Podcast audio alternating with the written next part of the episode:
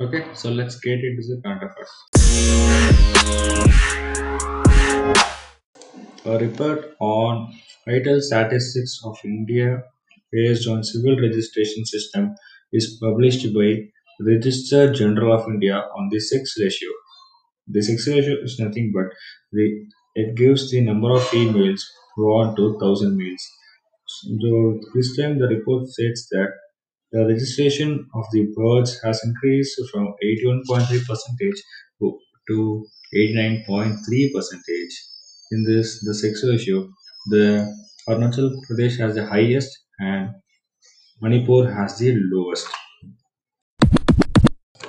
The regional comprehensive economic partnership is going to start, which is headed by China and 15 member countries around the Asia Pacific region. So, in this, China, Japan, South Korea are on the free trade agreement for the first time. This economic partnership is mainly to improve the trade commerce in the Asia Pacific region. So India earlier rejected the RCEP invitation as some of the rules and regulations was against India's interest. So this rejection has affected the trade with the RCEP countries with India. The United Arab Emirates has ident the golden visa for a period of 10 years to students, professionals, degree holders, scientists, investors, and entrepreneurs.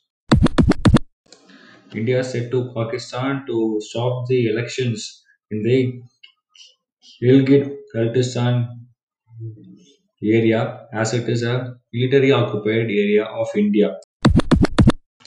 India and US together seeing to extend the United Nations peacekeeping course for, for African partners of 2016 to the South Asian countries like Vietnam also.